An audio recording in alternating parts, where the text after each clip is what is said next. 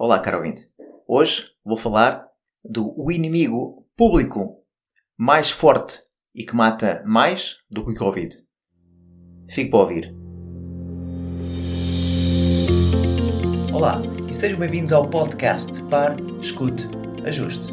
O meu nome é Luís Barbudo e criei este podcast para ajudar a ajustar a forma como agimos e reagimos ao que nos acontece nas mais diversas situações e desafios que a vida nos oferece. Espero que goste e ajuste.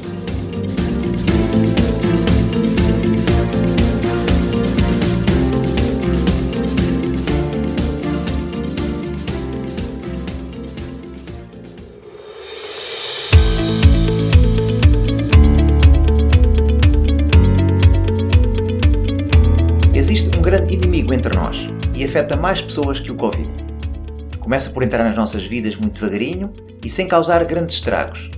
Depois, vai se instalando no corpo e de seguida causa danos e às vezes irreparáveis ao nosso físico, ao nosso corpo e à nossa mente. E que inimigo é este tão eficaz e às vezes mortal? Onde é que ele está? Está lá fora? Está nas ruas? Está nas escolas? Está no trabalho? Parece que está em todo lado. E estará mesmo? Este inimigo teima em vir connosco para todo lado. É como um parasita. Mas que bicho é este tão grande que não desgruda? Às vezes fazemos N coisas para o despistarmos. Enganá-lo, mas quanto mais fazemos por afastá-lo, mais ele se gruda. Ainda há quem pense que basta ir de férias para matá-lo. Outros acham que mais dinheiro o tranquiliza, ou até mesmo a mudança de trabalho ou de relação. Mas isto será apenas para tapar o sol com uma peneira. Já adivinhou que inimigo é este? É isso mesmo, é o stress. E o stress não desaparece assim, e até lhe digo mais: precisamos de stress. Sem ele, não há crescimento. Como é que é, Luís? É verdade, sem stress não há crescimento. Mas vamos ver, porque há quem acredite que o stress não existe. O stress é algo fabricado pelo ser humano. E de alguma forma até poderá ter razão. Mas vendo a definição de stress, conseguimos perceber que quando foi implementada esta definição, não era o corpo que produzia o stress. Esta palavra stress foi usada por Cellier, um médico húngaro, na década de 70. Ele definia o stress como um sentido neutro, em que definia como reação não específica do corpo a qualquer tipo de exigência. Ainda na altura, diferenciou-se o eustress, ou stress positivo, em que o indivíduo possui meios físicos e psíquicos para lidar com a situação, e o distress, ou stress negativo. Ainda hoje em dia se utiliza a palavra distress em inglês, que indica a situação em que a exigência é maior do que os meios para a enfrentar. Mas este último termo caiu em desuso, sendo substituído pelo próprio termo stress, que hoje em dia uh, conhecemos com o sentido negativo de desgaste físico e uh, desgaste mental. Então, o stress é o quê? É uma resposta fisiológica e comportamental normal a algo que aconteceu ou está para acontecer que nos faz sentir ameaçados ou que de alguma forma perturba o nosso equilíbrio. Quando nos sentimos em real perigo ou imaginado, as defesas do nosso organismo reagem rapidamente. E num processo automático conhecido como reação luta ou fuga ou de congelamento, o fight or flight, esta é a resposta ao stress. Eu vou-lhe dar um exemplo. Repare que para haver crescimento muscular, o corpo vai ter que ser submetido a um estímulo, a uma carga superior àquela que consegue suportar. Ah, vamos ao ginásio, queremos tonificar, queremos criar músculo, temos que levantar um peso maior que aquilo que conseguimos suportar. Para que, após um descanso, as fibras, as fibras musculares se possam reajustar adaptando-se ao novo estímulo. Isto, realizado de uma forma regular e controlada, o músculo cresce. Ficamos mais fortes e resistentes. Isto é válido para o corpo como para a mente, quando nos propomos desenvolver o conhecimento numa determinada área ou aprender uma nova habilidade. Em termos simplistas, terá de ter sido criado um desequilíbrio ou stress para que o corpo se adapte. E é, portanto, necessário para que possamos ser melhores. Contudo, o termo de stress tem sido muito conotado, como já referi, negativamente, como sendo mau e prejudicial à saúde e ao bem-estar. O problema é que com a correria dos dias de hoje e a facilidade em que podemos estar virtualmente em todo lado e saber tudo a toda a hora, há muito passamos a fasquia do bom stress, aquele eu stress que eu há pouco referi. E aquela quantidade exata de stress que precisamos para nos fazer melhores chega ao nosso sistema já em quantidades industriais e o nosso corpo revela uma dificuldade extrema em lidar com este desequilíbrio, neste caso. Então, o que é que podemos fazer? Quando é que eu sei que é demais? Vamos primeiro falar do que é que provoca o stress. O que é que provoca o stress? Bom, isto, a resposta pode ter muitas, uh, podemos ter muitas respostas a esta pergunta. Mas toda a gente sabe de onde é que vem o stress. Se eu perguntasse isto a alguém, até era capaz de ser insultado. O stress vem de onde? Vem da falta de dinheiro ou do excesso. Vem da má educação das pessoas, nem um bom dia, nem um boa tarde, nem um obrigado. Vem da falta de civismo. As pessoas estacionam em qualquer lado, não usam o pisca, não, passam, não param nas passadeiras. Uh, o stress vem do preço alto da gasolina, dos ordenados baixos, do governo ou do desgoverno. Enfim, a lista continua. Mas estes são apenas exemplos comuns de alguns estudos que identificam o stress como externo. Sim, porque nós temos um, um stress externo e um stress interno. Na verdade, tudo se sente internamente. Mas as causas que ainda agora referi são o rastilho para a preocupação excessiva e a dúvida permanente sobre a qualidade de vida, ou seja, o stress interno. Aquele stress que leva ao pessimismo constante, a expectativas irreais, ao perfeccionismo, ao pensamento rígido, à falta de flexibilidade e atitudes de tudo ou nada. Uma exposição constante ao stress pode levar a efeitos catastróficos. Isso já nós sabemos. Mas como é que eu sei? Porque muitas vezes já estamos no limite. Ora, o ouvinte sabe quando tem de levar o, o seu automóvel à oficina, correto? E também sabe quando é que tem de colocar combustível. Porquê? Porque o carro tem umas luzinhas e acende a luzinha. Então, os veículos acendem as luzes de aviso quando precisa de haver uma manutenção ou quando precisamos de pôr gasolina no, no veículo.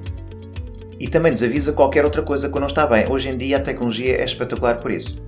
O nosso corpo não acende luzes, mas também fala. E existem alguns sinais que temos de aprender a ouvir e a respeitar. E cabe-nos a nós decidir aprender a linguagem do corpo. Então, que luzes são essas? E neste caso, que sintomas são esses que causam danos que às vezes podem ser uh, muito uh, catastróficos para a nossa saúde? A nível físico, temos sintomas como sensação de cansaço, dor de costas, dor muscular, diarreia, dor de barriga, prisão de ventre, tensão arterial alta, tonturas e náuseas, dor de cabeça, dor de peito, a frequência cardíaca mais acelerada, mais chamada taquicardia, a perda de desejo sexual ou a falta de desejo, alergias e constipações frequentes, alterações no apetite, comer muito ou mesmo a falta do apetite, perturbações no sono, ter excesso de sono ou dificuldade em dormir, enfim, sem sono. Ticos nervosos, o roer as unhas, por exemplo, a queda de cabelo, a alteração dos níveis de colesterol, alterações da menstruação, as mãos transpiradas, herpes, são uma série de sintomas físicos. E às vezes nós temos estes sintomas e não ligamos, não, não os identificamos como sendo relativos ao stress. E depois temos a parte mental como é que o stress, estas luzes a acenderem a um nível mental, uh, dos quais eu vou destacar na lista que eu tenho aqui. Cansaço mental, perda de memória, falta de concentração, apatia ou desânimo, ou, ou ter os pensamentos negativos, ansiedade, preocupação excessiva, alterações no humor, ou estar de mau humor constante ou mais frequente, ter uma irritabilidade excessiva, ou seja, a pessoa sente-se frequentemente irritada, ter uma agitação eh, mais a nível motor, a incapacidade de relaxar, aquela pessoa que não consegue ficar quieta e tentar constantemente a mexer, essa pessoa vai ter muita dificuldade em, por exemplo, meditar. Outros sintomas a nível uh, mental, temos os sentimentos de estar subcarregado, temos um sentimento de solidão e de isolamento, ou seja, queremos estar isolado dos outros. Temos esta sensação de tristeza, que pode levar à depressão podemos estar a negligenciar responsabilidades e evitar situações que sabemos que temos que confrontar. e naturalmente o uso do café, álcool, tabaco ou drogas para tentar relaxar. Portanto, aqui o saber ouvir o corpo é fundamental.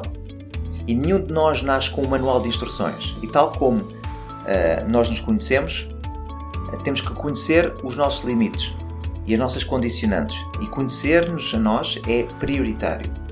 Não havendo luzes em nós, nós temos que saber sentir as luzes quando acendem.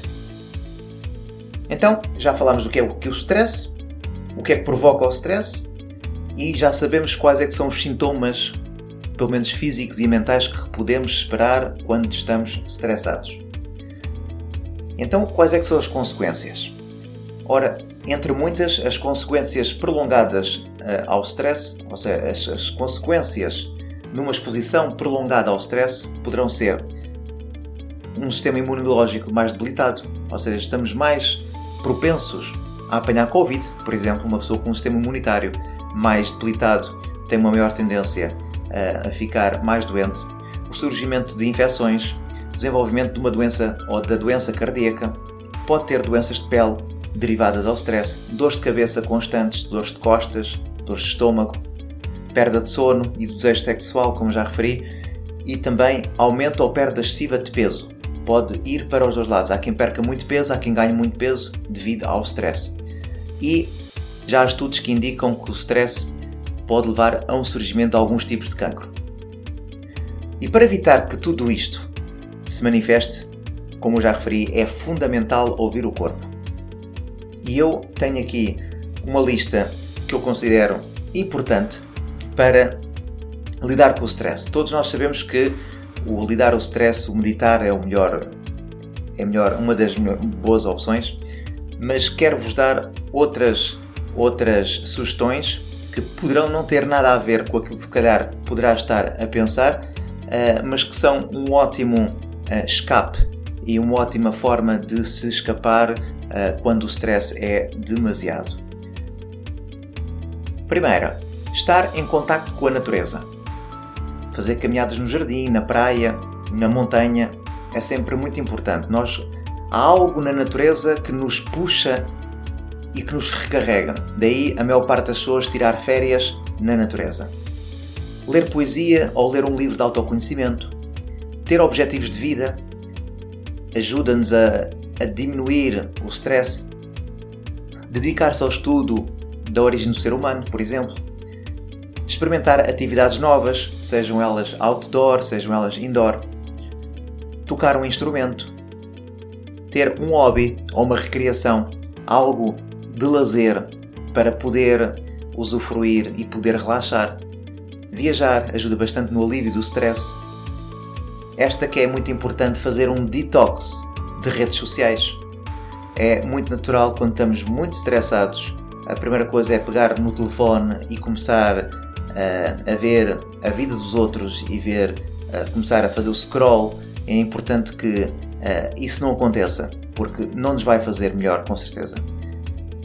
Ver filmes de comédia, mas quero fazer aqui um reforço de que, que se já está no limite do seu stress, não são estas 10 sugestões que eu sugeri que vão fazer a grande diferença para sair do stress. Conselho vivamente que consulte um médico especialista ou um bom profissional de saúde para que possa ser acompanhado.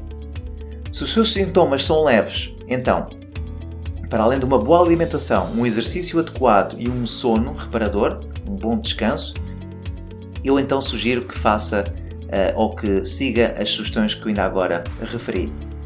E porque não podia deixar de ser, o stress, hoje em dia, fala-se muito do stress e da saúde mental, a meditação e o mindfulness, ou a atenção plena, são, são sempre bons exercícios de se fazer.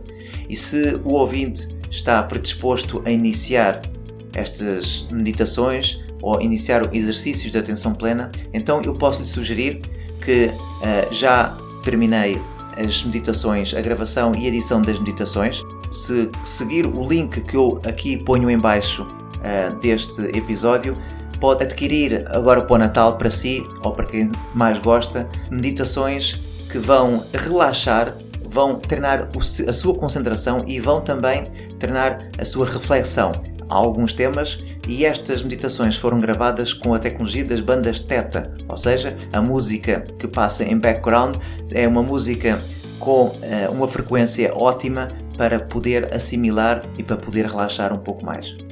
Se tiver interesse, clique no link em baixo e uh, adquira as meditações. Por hoje é tudo. Eu espero que depois disto fique mais atento ao seu corpo, fique mais atento ao stress que poderá estar a passar por si e, acima de tudo, ouça o seu corpo. Porque não é um carro, não acendemos as luzes, mas é importante que se conheça. E aquela pessoa que melhor se conhece consegue antever e consegue digerir melhor uh, as situações e consegue digerir melhor o stress. Por hoje é tudo, um bem-aja e até breve.